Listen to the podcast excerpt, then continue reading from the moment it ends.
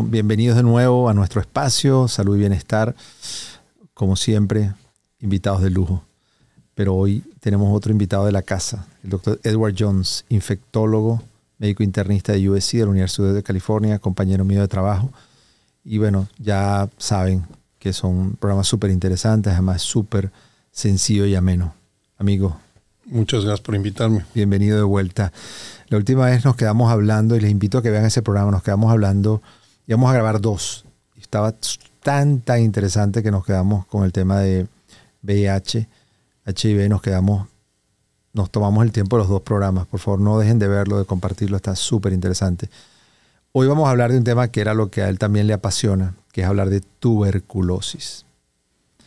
Cuando la gente oye hablar de tuberculosis suena como, como que eso ya no existe sobre todo viviendo en Estados Unidos, como qué cosa tan rara. Igualmente acuerdo que teníamos otra amiga colombiana dermatóloga, eh, María Ochoa, amiga nuestra, experta en lepra.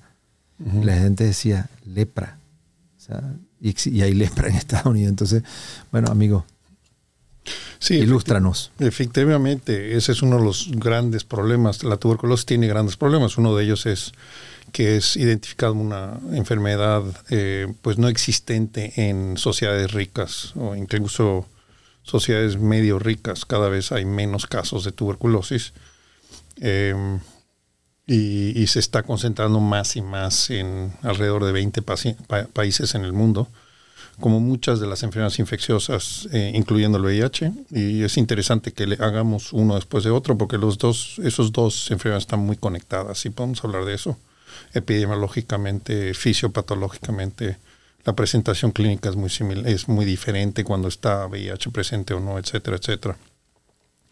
Pero efectivamente tuberculosis es una, una de las enfermedades, hay varias, identificadas como pues que ya no son relevantes y sin embargo siguen siendo eh, hasta que vino COVID, que es muy reciente, tuberculosis mataba más gente en el mundo que cualquier otra enfermedad infecciosa. Y eso es cierto para estos años y ha sido cierto a través de la historia. Eh, la tuberculosis es una enfermedad milenaria. Hay evidencia muy fuerte de, de, DNA, de material genético de la tuberculosis presente en momias de Egipto, por ejemplo. Hay eh, eh, información indirecta del Medio Oriente donde la tuberculosis probablemente existía desde hace ya 500 mil años. Entonces, básicamente la, tuberculosis ha coevolucionado con, con, el hombre, con la, con la raza humana. ¿Cómo se contagia? ¿Qué la, tuberculosis eh, se contagia, es algo otro paralelo importante con el COVID, es eh, principalmente transmisión aérea a través de aerosoles, que son partículas muy pequeñas, son invisibles generadas por gente, generalmente por gente que tose.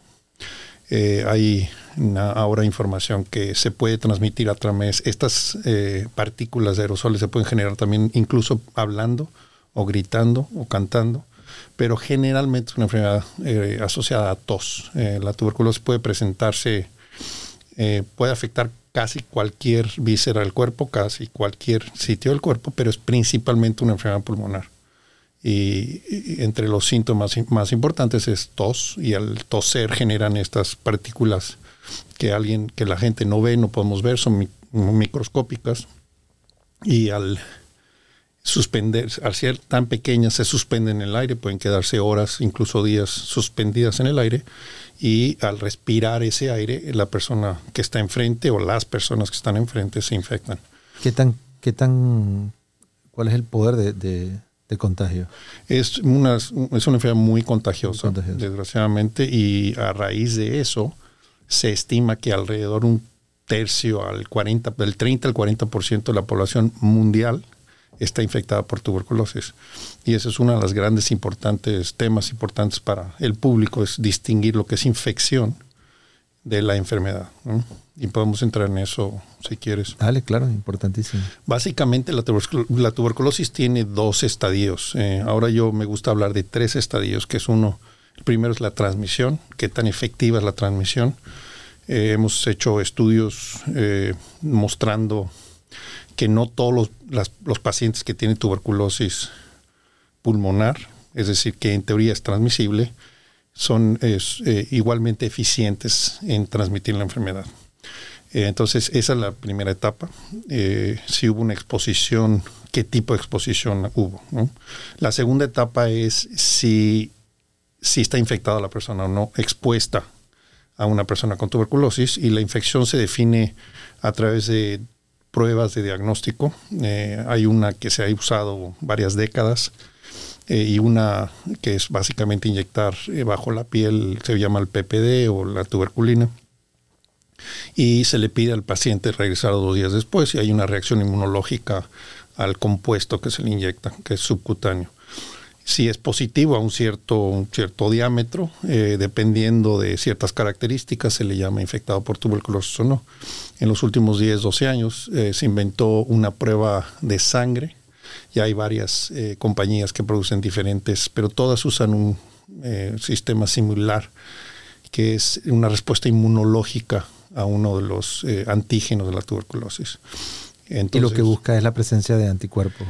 Eh, no exactamente, es una, eh, es, em, se llama una, es una reacción celular a respuesta. si hay una reacción positiva, se infiere que la persona ha estado expuesto a estos antígenos que son la, la antigua, la tuberculina no era específica tuberculosis, se podía podía haber eh, falsos positivos con la vacuna de BCG, pero este nuevo estudio, esta nueva prueba que se llama, bueno, hay diferentes, eh, es más específica tuberculosis. Entonces, pero es una prueba de sangre. Es una prueba de sangre, exactamente. ¿Y a la sangre la cultivan? ¿Qué le hacen? No, es una, eh, una especie como de cultivo, efectivamente. En sangre es una prueba de, hay diferentes tecnologías, hay una que es un ELISA y otro que es un, un ELISPOT el otro es un, sí, un ELISPOT. Entonces hay diferentes tecnologías que básicamente lo que buscan medir es si las pruebas, si las células de tu cuerpo reaccionan al antígeno de tuberculosis. ¿no? Y la inferencia es que si es positivo, pues sí has estado infectado. De esos 40% de humanos eh, que están infectados, la enorme mayoría nunca van a desarrollar, síntomas. Es una de las enfermedades latentes que puede estar latente dentro del cuerpo sin que uno lo sepa, si no se hace la prueba, sin ningún síntoma. Y después está la etapa de la enfermedad. ¿Y cuál es el, grado de, que esta persona que está infectada pero que no tiene síntomas, ¿cuál es la posibilidad de esa persona de transmitirla? Entonces, si no tiene síntomas, por definición no puedes transmitir. Está durmiendo dentro de ti, no lo sabes. Si no haces una de estas dos pruebas mencionadas, ni lo sabes, ¿no? Y evidentemente, pero si tú estás tosiendo, estás... Ya está, es la etapa de enfermedad, por definición. ¿sí? Y entonces la última etapa, que es la de enfermedad, es cuando por definición tiene síntomas. Esos síntomas generalmente, inicialmente, es una, es una enfermedad que puede progresar muy lentamente o muy rápidamente. Y inicialmente esos síntomas pueden ser muy sutiles, eh, un poquito de tos, un poquito de fiebre, empieza a bajar peso, te empiezas a hacer, sentir cansado, etc. Y conforme va a progresando la enfermedad, se hacen más y más evidentes, aparecen más síntomas y demás. Eh, es un poquito complicado explicar toda la, sintomatología, pero básicamente eso es lo que pasa. Y es las personas que tienen síntomas son las que eh, están generando los casos secundarios de infección. Generalmente son los, los infecciosos. Este es un debate o un tema muy actual porque lo que se ha descubierto, digamos, en los últimos 15 años, antes la etapa de infección y la etapa de enfermedad eran eh, casi, em, se, entendían como dos etapas mutuamente excluyentes. O estabas infectado y no tenías enfermedad, o tenías enfermedad y, por lo tanto ya no hay infección. Ahora lo que se, eh, la forma moderna de pensar en la tuberculosis es que esas dos etapas básicamente son, es un continuo.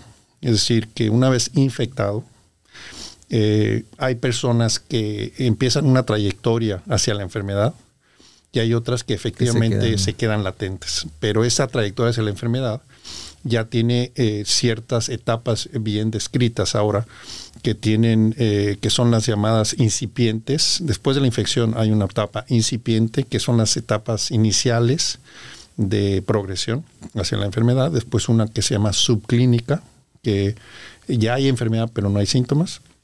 Y después la tuberculosis sintomática, la que todos conocemos. Y dentro de esa tuberculosis sintomática y diferentes grados de, gravedad, vamos a decir, de, qué tan avanzada está, ¿no?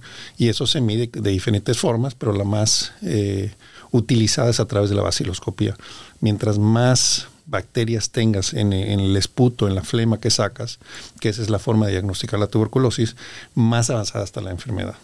Entonces, mientras eh, efectivamente eso es básicamente la cantidad de bacterias que tienes eh, en, el pulmón o en la flema, determina qué, tan qué tanto has dejado progresar la enfermedad antes del diagnóstico. En urología hemos visto que una vez que entra y es eliminado también por la orina, pues produce unos daños increíbles eh, de las vías urinarias, del uréter, estenosis, unas cosas que la gente no sabe y sobre todo cuando no están acostumbrados, nunca han visto tuberculosis, ven estos cambios y ni se imaginan que eso es tuberculosis en las vías urinarias. Y uno lo ve en el epididimo, lo ve en los testículos, lo ve en los uréteres y la gente que nunca lo ha visto se asombra de ver tuberculosis en las vías urinarias. Una vez que muchas de estas cosas pueden simular o pueden parecer tuberculosis y la gente ni se imagina, ¿qué otras cosas, qué otros síntomas pueden, aparte de respiratorio, comúnmente ves o te llaman porque es tuberculosis. Justo tú, un urólogo, describiste todos los diferentes componentes del sistema urinario que puede afectar tuberculosis y eso es lo mismo para todas las piezas, todas las, las vísceras del cuerpo. En la tuberculosis se dice puede eh, afectar sin cualquier síntoma en cualquier parte del cuerpo puede ser tuberculosis. Eso es lo, lo triste y al mismo tiempo lo muy interesante de la tuberculosis. Y eso empieza desde la cabeza, desde la, el sistema nervioso central, hasta los dedos del pie. ¿no? Puede afectar el cerebro, las meninges, los ganglios, los ojos. Y es eh, increíble, que, es increíble que a pesar de que, por ejemplo, en el hospital nosotros lo vemos, son sumamente consecuentes que para entrar a la sala de cirugía te piden que tienes que tener un PPD o una prueba de laboratorio o una placa de tórax para ver que no tengas tuberculosis, porque puedes estar pues, infectado y, no estar en síntomas clínicos. A pesar de eso, ¿por qué sigue habiendo, o por lo menos no en Estados Unidos, o no tanto? ¿Cuál es la situación real a pesar de todas esas medidas? ¿Cuál es el riesgo real de que tú puedas eh, contagiarte de tuberculosis? Sí, eso es, ¿Cuáles son los países donde está en mayor riesgo que tú digas, bueno, hay 20 países, ¿cuáles son esos 20 donde tú vas y digas cuál es el riesgo? Esa es una de las preguntas eh, más importantes de la tuberculosis. ¿Cómo es posible que siga existiendo después de pues, decenas de miles de años? Y sobre todo de, de un esfuerzo concertado, por lo menos unos 50 años, los últimos 50, 70 años, ya tenemos herramientas de diagnóstico, herramientas de tratamiento ¿cómo puede ser que siga siendo el, número uno en matar gente en el mundo? Y la respuesta es muy complicada, como siempre, pero son varias cosas. Una de ellas es eh, la fisiopatología misma la tuberculosis. Esta etapa de infección que hablamos antes es uno de los rompecabezas más complicados. ¿Por qué? Porque básicamente el riesgo de progresión, de ser infectado, a desarrollar enfermedad, si la enfermedad no progresara, si la infección no progresara a enfermedad y solamente hubiese una infección, no habría ningún problema.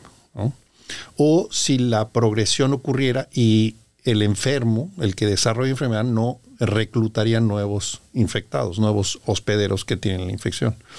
Pero esa etapa de infección es una de las complicaciones más importantes. Es algo similar a lo que decíamos con VIH, esa etapa de infección sin síntomas, que si no te haces la prueba no sabes que estás infectado. Y durante esa etapa es cuando transmites. En el caso de VIH, aquí en este caso de la tuberculosis, es solo cuando desarrollas enfermedad, cuando empiezas a transmitir. Entonces, esa etapa de infección, básicamente, lo que estamos tratando de hacer es identificar el riesgo de progresión de enfermedad en ausencia de cualquier inmunosupresor importante, y hay una larga lista de ellos, VIH es el más importante a nivel poblacional, pero puede ser edad, simplemente la edad puede bajar suficientemente el sistema inmunológico para que esa enfermedad, esa infección se reactive, puede ser diabetes, puede ser cáncer, puede ser eh, quimioterapia. quimioterapia, pueden ser esteroides, una larga lista de cosas que pueden hacer. Algunos medicamentos nuevos que, eh, que bajan una ciertas células específicas que ahora se entiende a través de estos mecanismos son muy importantes para controlar esa infección, eh, pueden reactivar la enfermedad. Pero en ausencia de estos factores inmunosupresores, más o menos el 5 al 10% de las personas progresaría en enfermedad, en, forma, vamos a decir, natural, ¿no? entre comillas. Y entonces, si tú piensas que solamente estamos interesados en identificar ese 5 o 10% de los 3 mil a 4 mil millones de personas que están infectados, pues es como usar, es como buscar una aguja en un pajar, básicamente. Ese es el concepto de encontrar esa pequeña población que, va, a progresar. que va a progresar, ¿no? Entonces, ese es un enorme problema. El otro problema, y debí haber empezado con eso, es que no hay vacuna efectiva, ¿no? No se puede prevenir ni la enfermedad ni la infección. A pesar de BCG ser la vacuna que más se usado en la historia de la humanidad y sigue usándose en prácticamente todos los países, excepto en Estados Unidos y algunos otros, no es efectiva para, para nada, excepto para bajar la gravedad de algunos casos en pediatría. Y se sigue usando casi exclusivamente por eso. Entonces no hay vacuna. Esa etapa de la infección es complicadísima de identificar el pequeño, el pequeño grupo en riesgo. Y número tres es la enfermedad. Eh, para diagnosticar la enfermedad seguimos eh, eh, usando métodos, te lo decía antes de empezar, métodos inventados hace 50 y 60 años, que son la vaciloscopía de esputo, que esa solo sirve cuando la enfermedad ya ha progresado muchísimo. Cuando, cuando ya aparece en un microscopio, lo puedes ver en un microscopio si la cantidad de bacterias ya está, ya está fuera de control. Y número dos, el cultivo, que es el método más sensible para diagnosticar. Y ahí alrededor de eso hay grandes problemas. Eh, el cultivo, incluso aunque sea el mejor método, difícil. Es muy, eh, muchas veces, frecuentemente es negativo, porque la cantidad de bacterias que está presente en la muestra es, no es suficientemente alta para que el cultivo pueda crecer. Y eso ocurre mucho, por ejemplo, en, en, casos pediátricos de tuberculosis, que prácticamente no hay forma de, de, diagnosticarla en forma eficaz, y pacientes con VIH también. Y hay otros grupos que se llama tuberculosis extrapulmonar, donde es muy difícil hacer un diagnóstico. Tenemos que hacer un corte muy breve y vamos a regresar con el tema de la vacuna, de la BCG, porque yo recuerdo que a nosotros nos vacunaron en Venezuela y a todo el mundo y vamos a, hacer una pequeña pausa y regresamos nuevamente con el doctor Edward Jones, infectólogo, hablando de tuberculosis.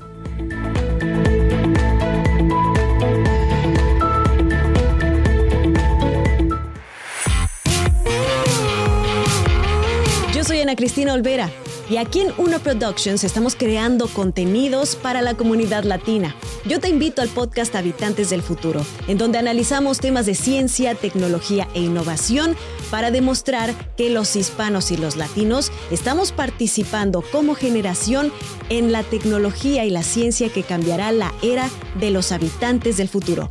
Búscanos en tu plataforma favorita.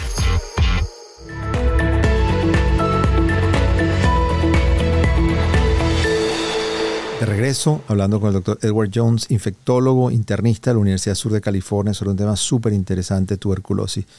Nos quedamos, nos quedamos hablando de que la tuberculosis no tenía una vacuna y que la famosa BCG, entonces, ¿sirve, no sirve? ¿Dónde? ¿Por qué? Pues ¿Ponérsela, sirve, no ponérsela? Sirve solo para eh, evitar eh, casos graves de tuberculosis en, en, en, casos pediátricos antes de los 5 años. Y eso solo eh, es eh, obviamente grandioso eh, y es muy importante para, sobre todo para países pobres donde la tuberculosis afecta muchísimo a los niños. Se estima que alrededor de 500 mil casos pediátricos de tuberculosis ocurren en, un año y muchos de ellos mueren, desgraciadamente. Precisamente por lo que decíamos antes, es muy difícil diagnosticar tuberculosis en niños. Ahora, yo tenía la idea de que era difícil por la cantidad de combinaciones o la, cantidad de eh, antibióticos que había que usar. Y en Venezuela, por ejemplo, el, Ministerio de Salud lo notificaba, entonces enseguida trataba al paciente con tres o cuatro drogas, tantos meses de prolongado. No es lo efectivo que yo suponía o que ha habido de, tratamiento nuevo, por qué se muere gente, entiendo que llegan a etapas avanzadas pero si en teoría tenemos eh, tratamiento para eso o el tratamiento no es lo efectivo que uno piensa. Pues son varios, una vez más, son varios elementos. Uno es el, solo el, número de casos de tuberculosis en algunos países. Yo trabajé, por ejemplo, en Uganda, he trabajado en, Brasil, en otros países, donde en una clínica de tuberculosis en, en, un mes, a lo mejor hay varios miles de casos, ¿no? En una clínica en Uganda, en un hospital en la capital, en Kampala, por ejemplo, en la clínica tuberculosis teníamos 5 mil casos por mes, ¿no? 5 mil casos vistos por pues un médico o tres médicos o cinco médicos, con muy pocos recursos para dar eh, seguimiento y demás. Eh, eso es uno, el número. Es impresionante la cantidad de casos que hay en muchísimos países del mundo, en China, en India. En India hay millones de casos al año, incluso en México, en Latinoamérica. Eh, está paulatinamente reduciéndose el, caso, el número de casos, pero hay muchos casos todavía. Eso es uno. Número dos, eh, los diagnósticos no son los mejores, como lo dijimos antes, y todavía dependen de eh, herramientas muy antiguas, muy poco eficientes o muy caras, ¿no? que es el cultivo en el caso. El cultivo es lo mejor que se puede hacer, lo más, y detectaría la enfermedad incluso en una etapa muy temprana, pero una vez más, una vez, muchos casos no se detectan y dos, es muy difícil tener eh, un laboratorio difícil para con los criterios globales. Es muy difícil, muy caro mantener. Y tarda. Y además tarda varios días. Exactamente. tarda semanas. Semanas en que pueda crecer, la micobacteria para poder aislarla. Correcto. ¿sí? Eh, Entonces el resultado tarda son 21 días, no sé cuántos días esperando. Puede tardar hasta seis semanas. Hasta seis semanas para tener el resultado del cultivo. Entonces el paciente está con. Exactamente. Y durante todo ese tiempo o lo tratas empíricamente o sigue progresando la enfermedad. ¿no? Eso es otra. Y la, la tercera, que es lo que mencionaba, es el tratamiento. El tratamiento hasta hace un año o dos años, eh, hay grandes avances que no habían habido en, en, 40 o 50 años. El tratamiento hasta hace, una vez más, hasta hace un año dependía prácticamente eh, una sola droga, que es la rifampicina, que se descubrió, que se desarrolló en los 70 durante la guerra de Vietnam. Si había resistencia a rifampicina, prácticamente, y con eh, sin resistencia a rifampicina, el tratamiento mínimo eran seis meses. Pero seis meses de primero cuatro drogas durante dos meses y después cuatro más meses con dos drogas.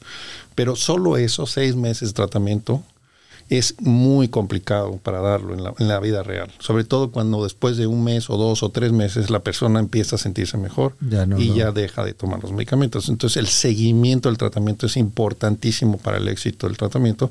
Y si una persona empieza a tomar el tratamiento y después lo deja, después dos, tres o lo que sea de tiempo, el riesgo ahí es aún peor, que es se desarrolla resistencia a tratamiento. ¿no? Wow. Ese es el otro factor complicado, que además de todo lo demás que hemos mencionado, es la resistencia a medicamentos que sigue siendo o, está creciendo muchísimo en el mundo por diferentes razones, pero una de ellas es... Y la droga de elección entonces era básicamente rifampicina todavía.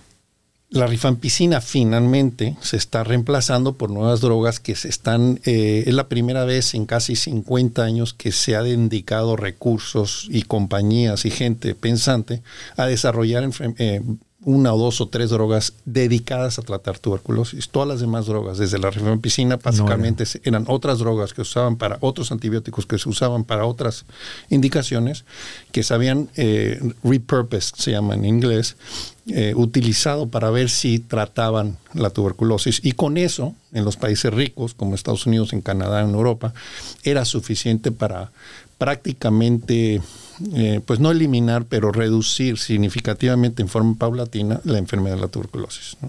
Porque son pocos casos, mucho, el número de casos es mucho menor. Hay drogas, no hay, no hay cuestiones de costos, hay accesibilidad a las drogas y eh, sobre todo es el seguimiento que se da aquí. Eh, hay una de las bromas que hago, es que en África teníamos 5.000 casos y éramos 10 personas tratando, y aquí tienen 50 casos y hay 150 personas eh, tratándolos. Y eso incluye todo el personal de seguimiento, los coches, las enfermeras, los médicos, etcétera, etcétera. Entonces, 150 para tratar 50 casos y en el otro caso 10 para tratar 5.000. ¿no? Entonces, eh, es un poco los números es, una forma de decir que es un poco eso lo que pasa. Y eso pasa en muchísimos países del mundo. La otra cosa que no mencioné y debía haber mencionado, la tuberculosis existe en todos los países del mundo. No hay un solo país en el mundo donde no existe la tuberculosis.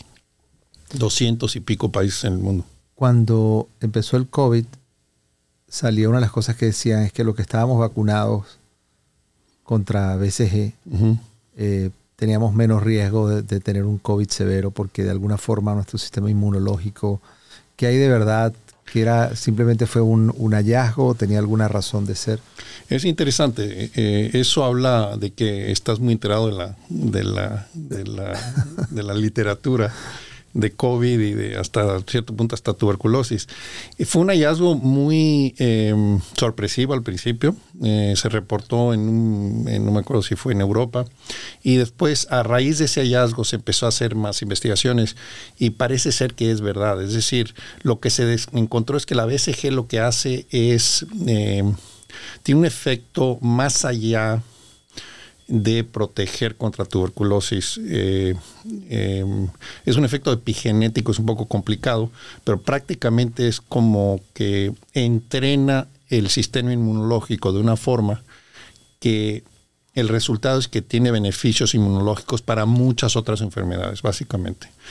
No es exclusivo de BCG, pero la BCG fue el, digamos, el, el, modo que se encontró, ¿no? Es la vacuna que llegó a esta, a esta, este hallazgo que es muy importante y que se está investigando más porque es una cuestión inmunológica muy profunda, pero, pero potencialmente muy importante. Bueno, tanto así que nosotros usamos la BCG para, para cáncer de vejiga. Exactamente, Nosotros colocamos esta misma bacteria atenuada, en teoría no con ese grado de que le pueda producir una tuberculosis, pero ha sido, esto fue un médico colombiano que se llama Álvaro Morales, que de hecho trabaja en, Canadá, pero es un, médico colombiano, quien se le ocurrió la idea de colocar esta vacuna eh, instilada dentro de la vejiga. Correcto. Y esta bacteria genera una reacción inmunológica, que es favorable. Que es favorable y que evita que al paciente le salga o disminuye considerablemente la recurrencia del cáncer de vejiga. Correcto. Entonces imagínate cómo están relacionados, que colocando una bacteria potencia tu sistema inmunológico para que se defienda contra el cáncer de la vejiga. O sea que es, algo muy similar, de hecho está relacionado. Ese hallazgo en BCG en, cáncer de vejiga es relacionado a esto que eh, de COVID es, es, un poquito diferente, pero es muy relacionado. Es, son efectos eh, inmunológicos muy amplios eh, más allá de la especificidad de la vacuna. ¿no? Saliendo de tuberculosis, pero creo que es la persona indicada para hacer la pregunta. La otra vez leía, y tiene que ver con este tema de inmunológico, que pacientes con melanoma, cáncer de piel metastásico, había unos que respondían y otros que no respondían. Y se dieron cuenta que cuando le hicieron trasplante de heces, de pupú, de contenido intestinal, a los le dieron ese de los que respondían a los que no respondían, los que no respondían empezaron a responder. Es decir, hay algo en las bacterias, en la microflora, que tiene que ver con respuesta inmunológica. De alguna forma el cuerpo responde a ese equilibrio y esas personas empezaban a responder. O sea, ¿cómo, cómo todo este tema bacteriano se decía también, bueno, pues la úlcera gástrica tiene que ver con una bacteria, las litiasis urinarias tienen que ver con microorganismos, o sea que todo definitivamente tiene que ver con, esta sobrepoblación o balance que tenemos en el cuerpo de bacterias. Correcto, somos parte de una ecología, eh, pues eso, global. ¿no? Eh, eh, lo que te está refiriendo es el famoso microbioma y hay ya eh, bueno, hay obviamente un enorme interés, eh, hay muchísima investigación. Se han identificado cinco o seis microbiomas. Está el microbioma eh, de las, del intestinal, que es muy importante, el pulmonar, el oral, el vaginal, el de la piel. Es decir, en cada uno de estos sistemas hay un sinfín de bacterias, algunas de ellas que no se pueden incluso identificar con métodos modernos, excepto con formas de medir eh, eh, la presencia de eh, material genético, que se llama secuenciamiento. Y con estas muestras que se han secuenciado, se han descubierto miles de millones de diferentes bacterias. Y a estas alturas lo que único que podemos hacer es asociar patrones de de lecturas de estos secuenciamientos a ciertas enfermedades y estamos verdaderamente en pañales en ese sentido, tratando de identificar precisamente lo que estás hablando, ¿no? Cómo, cómo nuestros diferentes microbiomas eh, afectan eh, la prevalencia, la severidad de las enfermedades, etcétera. Pero estamos obviamente en pañales. Estamos a lo mejor 5 u 10 años máximo en, esto, ¿no? Y va a ser, bueno, un enorme, enorme campo del futuro. Eh, casi, casi es una de las promesas para, para medicina especializada o personalizada, ¿no? porque cada microbioma es potencialmente diferente, se afecta por antibióticos, se afecta por una serie de vivencias, dónde has vivido, etcétera, etcétera. Es increíblemente complejo las variables que están involucradas. E incluso, regresando a la tuberculosis, hay algunos estudios muy interesantes donde el microbioma pulmonar afecta eh, la tuberculosis también. Y, lo mismo se está haciendo con VIH, con COVID incluso, con todas las enfermedades. ¿no? Claro, y puede explicar por qué personas que en teoría en un país no hay esta enfermedad porque esta persona se muda. Por ejemplo, en Japón no hay cáncer de próstata, no hay cáncer gástrico. Se muda a Estados Unidos la segunda generación que está comiendo, que está expuesto a otro, a otro este, empiezan a sufrir de estas enfermedades. Correcto, Tiene que ver definitivamente con... Sí. El otro punto que, mencionaste es, eh, es un poco bienvenido al mundo. todo está asociado, eso me gusta decirlo. Todo tiene un componente eh, de los bichos. Los bichos son, han sido siempre reyes y reinas y lo seguirán siendo. Em, estamos, somos un microcosmos comparado a lo que los bichos eh, llevan mucho más tiempo que nosotros en el mundo y, lo, afectan todo. La pregunta del, del, más importante para un infectólogo, que todos los días manda antibióticos. Yo creo que esa es la mejor conclusión este, definitivamente los antibióticos son necesarios en momentos dados, pero por supuesto también van a afectar toda esta flora. Y al paciente cuando toma más tiempo antibiótico empieza con diarrea, con otras bacterias que producen síntomas producto de este cambio de la microflora. Correcto. ¿Cuáles, ¿cuáles serían tus, tus recomendaciones finales para el uso de antibióticos? ¿Cuánto tiempo? ¿Cuándo indicarlos? Eh, ¿Cuál sería la utilidad de estos famosos probióticos o tomar yogur cuando están tomando antibióticos? ¿Cómo, creo que es un tema interesante para cerrar. Sí, em, una de las cosas que más hacemos con infectólogos en los hospitales, y esto probablemente mucha gente no lo sabe, es eh, recomendamos, eh, muchas de nuestras recomendaciones es parar antibióticos. O por lo menos. Sí, yo siempre me molesto. Llega el infectólogo, no, que ya fue suficiente. ¿Cómo que es suficiente? Claro, uno como como la otra especialidad lo que esté preocupado y quiere tener la seguridad de que déjalo otros días más para que no vuelva para que no le va a estar seguro. Pero claro, el infectólogo con la experiencia dice, no vale, ya fue suficiente, páralo, pero uno sale como, como asustado si es suficiente o no es suficiente. No solamente es parar, sino la otra cosa que hacemos mucho es, por ejemplo, disminuir la cantidad. La, cantidad y la, eh, el espectro, el, espectro de los antibióticos. No está leyendo la mente. Uno manda antibióticos, antimicóticos, uno trata de cubrirse contra todo. Llega el infectólogo, no, no, no, mira, páralo. Déjale uno solo, déjale dos. Y precisamente la razón es exactamente lo que estás diciendo. Es decir, em, la medicina moderna tiene métodos de cultivos, de detección que son cada vez más eh, potentes y precisos. Y, obviamente llegamos a esa conclusión de parar o de disminuir el, espectro de los antibióticos en base a mucha información que se ha tomado. Muchas veces llegamos tarde a un caso, no sé, siete, diez, dos semanas, meses a veces después. Y hay muchos resultados para, para nosotros formar una opinión. Y esos resultados generalmente son todos negativos. Y muchas veces se han invertido decenas de miles, si no es que centenas de miles de dólares en tratar de entender si hay una enfermedad, eh, si hay una infección. ¿Y, por qué? Porque los, las infecciones de todo tipo eh, causan un síndrome de inflamación que es indistinguible de muchos otros, ¿no? Y entonces el, un poco intuitivamente muchos médicos creen que si hay inflamación, si hay sepsis, si hay hipotensión arterial, etcétera, etcétera, si hay fiebre, si hay un aumento en los leucocitos, etcétera, eh, automáticamente dicen debe haber una infección. ¿no? Y entonces empiezan con un antibiótico, después empiezan a agregar otro y otro y empiezan a subir y subir y subir. Y es un poquito, eh, pues eh, le decimos, estás persiguiendo tu cola, ¿no? tú mismo estás persiguiendo el, el, asunto y cuando todos los resultados son negativos. ¿no? Y la razón para hacer esto es precisamente lo que estás diciendo, es decir, el impacto no solamente a nivel del paciente individualmente, sino a nivel ecológico el uso de antibióticos en forma indiscriminada, prolongada, eh, no racional, pues eh, ha llevado a una enorme cantidad de problemas y, sigue creciendo los problemas que están causando estas, estas prácticas, ¿no? desde colitis por C difficile, por ejemplo, bichos muy resistentes ahora, la, la Candida auris, que es una infección fúngica muy complicada de tratar, eh, resistencia a antibióticos de gram negativos, resistencia a antibióticos de gram positivos, estos efectos en el microbioma que apenas estamos empezando a entender, etcétera, etcétera. Además de los costos, además de, todo lo demás, de los efectos secundarios propiamente en el paciente. ¿no? Entonces, hay muchas razones. Probióticos, ¿sí o no? Eh, los probióticos son, están muy asociados a toda esta...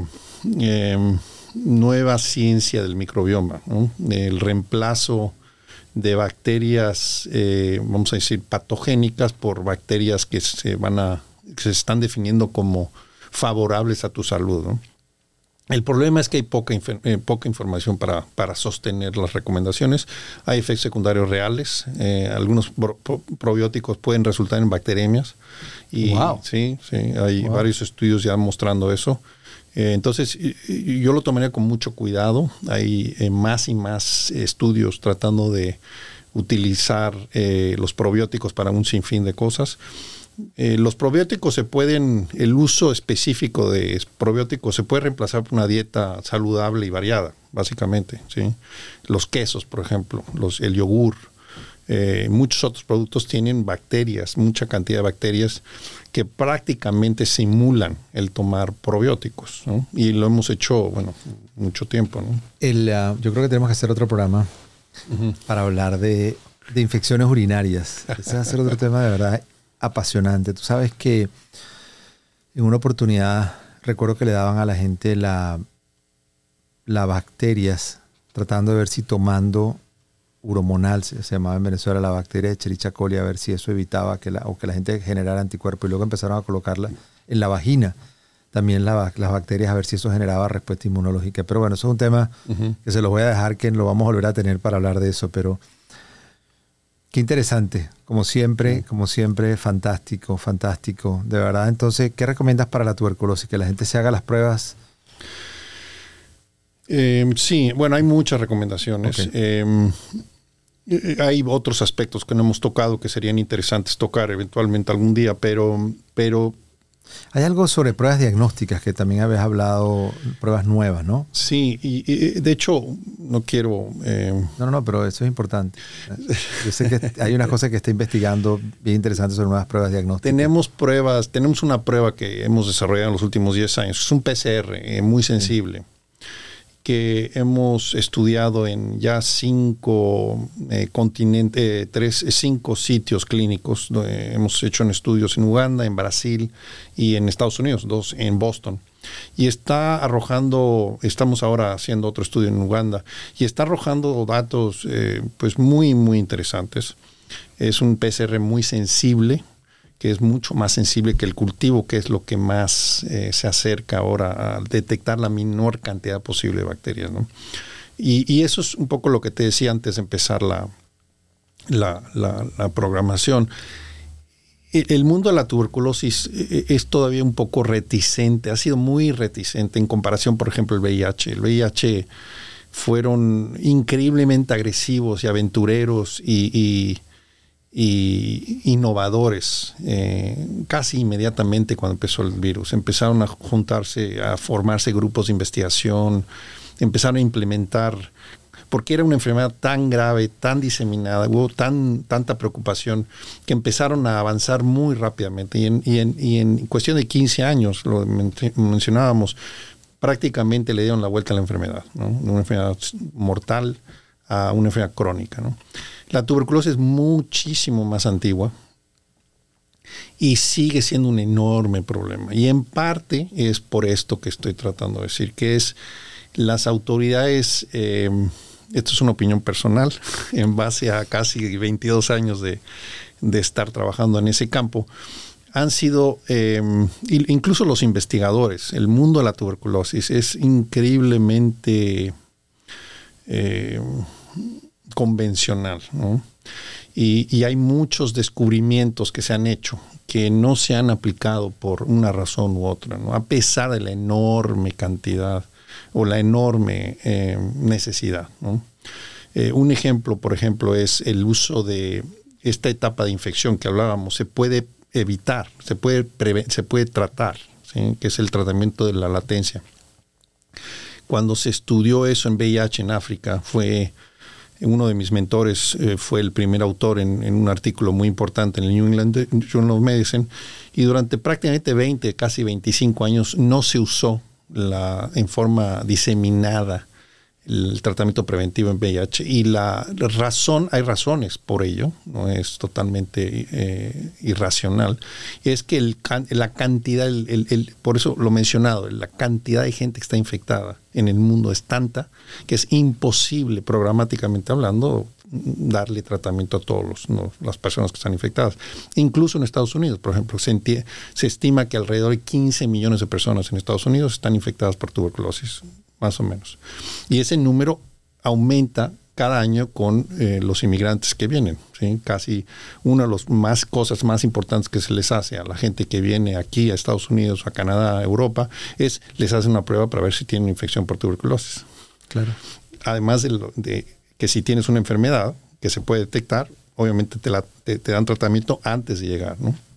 Entonces esos 15 millones de infectados están constantemente eh, por cada 10 personas que tratan, entran 100 más con infección. Entonces siempre está, hay un reemplazo. Y lo mismo pasa con los casos de tuberculosis en otros países del mundo. Trata 100 y, llegan 500 más. Entonces, eh, muchos de ellos de, estos, de esta progresión de infección-enfermedad. Entonces, es un acertijo muy, muy complicado. Y, el resultante, el resultado final es esto que está pasando, que tuberculosis hoy en día todavía es la número uno. Y, si uno viera, hay figuras famosas en la tuberculosis donde pones el número de muertos que ha generado la tuberculosis, y bueno, es una escala, la dimensión de la escala es totalmente diferente. Es decir, la tuberculosis ha matado más gente y sigue matando más gente que las próximas 20 enfermedades siguientes, ¿no? En la historia de la humanidad. Son si miras en, Google el número de gente o la gente famosa que se ha muerto por tuberculosis, te quedarías impresionado. En la antigüedad, en casi todas las películas que hablan de que regeneran la antigüedad, ves gente tosiendo y muy flaca. Eh, todos esos tienen tuberculosis. Entonces es una enfermedad milenaria y que sigue causando enormes estragos y sufrimiento. ¿Por qué en Estados Unidos que que en teoría, o sea, la BCG, la vacuna, podría ayudar contra la tuberculosis en los niños. ¿Por qué en Estados Unidos no? ¿Es porque es tan poco frecuente o por qué razón? Se está eh, eh, esa es una, es una pregunta muy importante. Eh, se tomaron, se tomó una decisión, si no me equivoco, fue en los 80s, en los 70s, de no usar la BCG en tuberculosis por dos razones. Una es porque no es nada efectiva, como lo mencionamos, excepto para los para los niños, pero había, hay tan poca tuberculosis aquí entre niños que no es la pena. Y la otra es que interfería con la tuberculina. Y la tuberculina puede ser un falso positivo si, tienes BCG. y la tuberculina, ahora ya reemplazada por estas pruebas de sangre que ya no cruzan con la BCG, pero la tuberculina es una, una herramienta de, de salud pública muy, muy importante para Estados Unidos, porque lo que está haciendo Estados Unidos, eh, usan la palabra erradicar cosa que no sé si va a ocurrir, pero están tratando de erradicar la enfermedad de Estados Unidos. Y están, están muy cerca, estamos muy cerca de hacerlo. Es decir, ya el número de casos en un año ha bajado eh, alrededor de, hay como 6 mil casos reportados, más o menos, 5 o 6 mil. Esos de, abajo de, de, antes eran 25, 50, etcétera. Hace no tanto tiempo en Estados Unidos, en los primeros 30 años del siglo pasado, de 1900 a 1930, eh, tuberculosis eh, era todavía responsable de un tercio de las muertes en Estados Unidos. Wow, el cambio es increíble. Un, cambio radical. ¿sí? Estados Unidos era, era parte del mundo. Antes, esto es antes de que hubiesen tratamientos, diagnósticos, etcétera. Es un, la tuberculosis es devastadora. ¿no?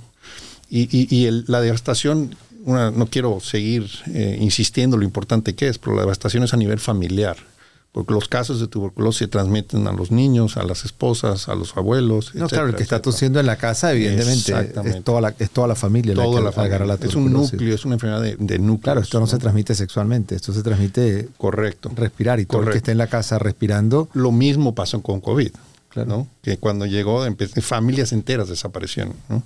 O el 80% de una familia, pum, se moría, ¿no? Entonces, son, son, son enfermedades muy complicadas, ¿no? A varios niveles.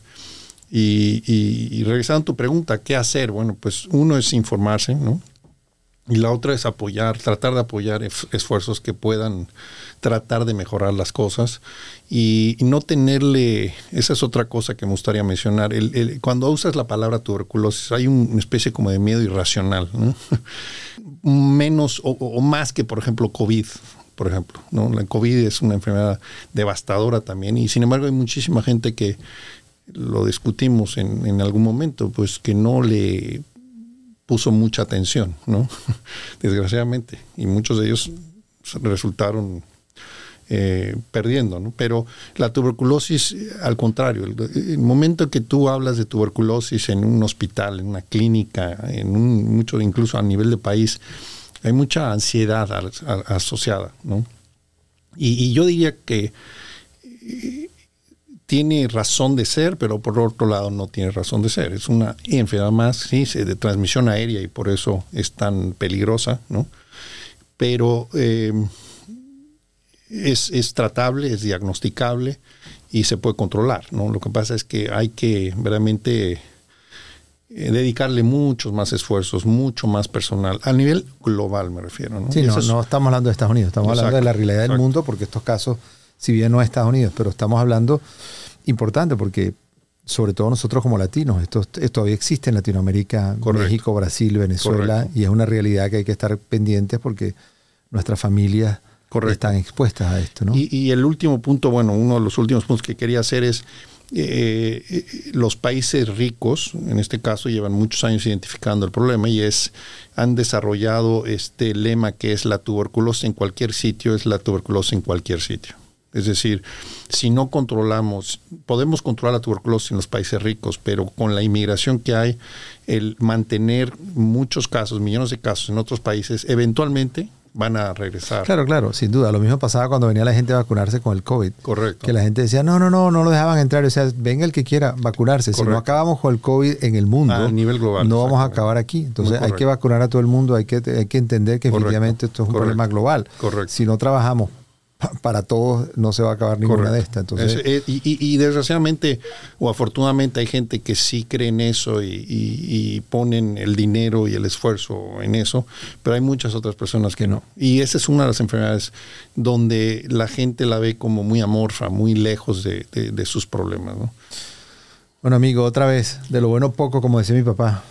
Qué maravilla, que siempre tan interesante, tan didáctico, tan ameno. Otra vez, por favor, compártanlo, estoy seguro que este programa va a ser eh, de gran utilidad. Bueno, hasta una nueva oportunidad. Se les quiere, se cuidan. Salud y Bienestar es producido en los estudios de Uno Productions en Glendale, California. Producido por René Sotelo. Dirección Alberto Arbelo. Coordinadora de producción Patricia Gasperi. Producción ejecutiva Luis Medina.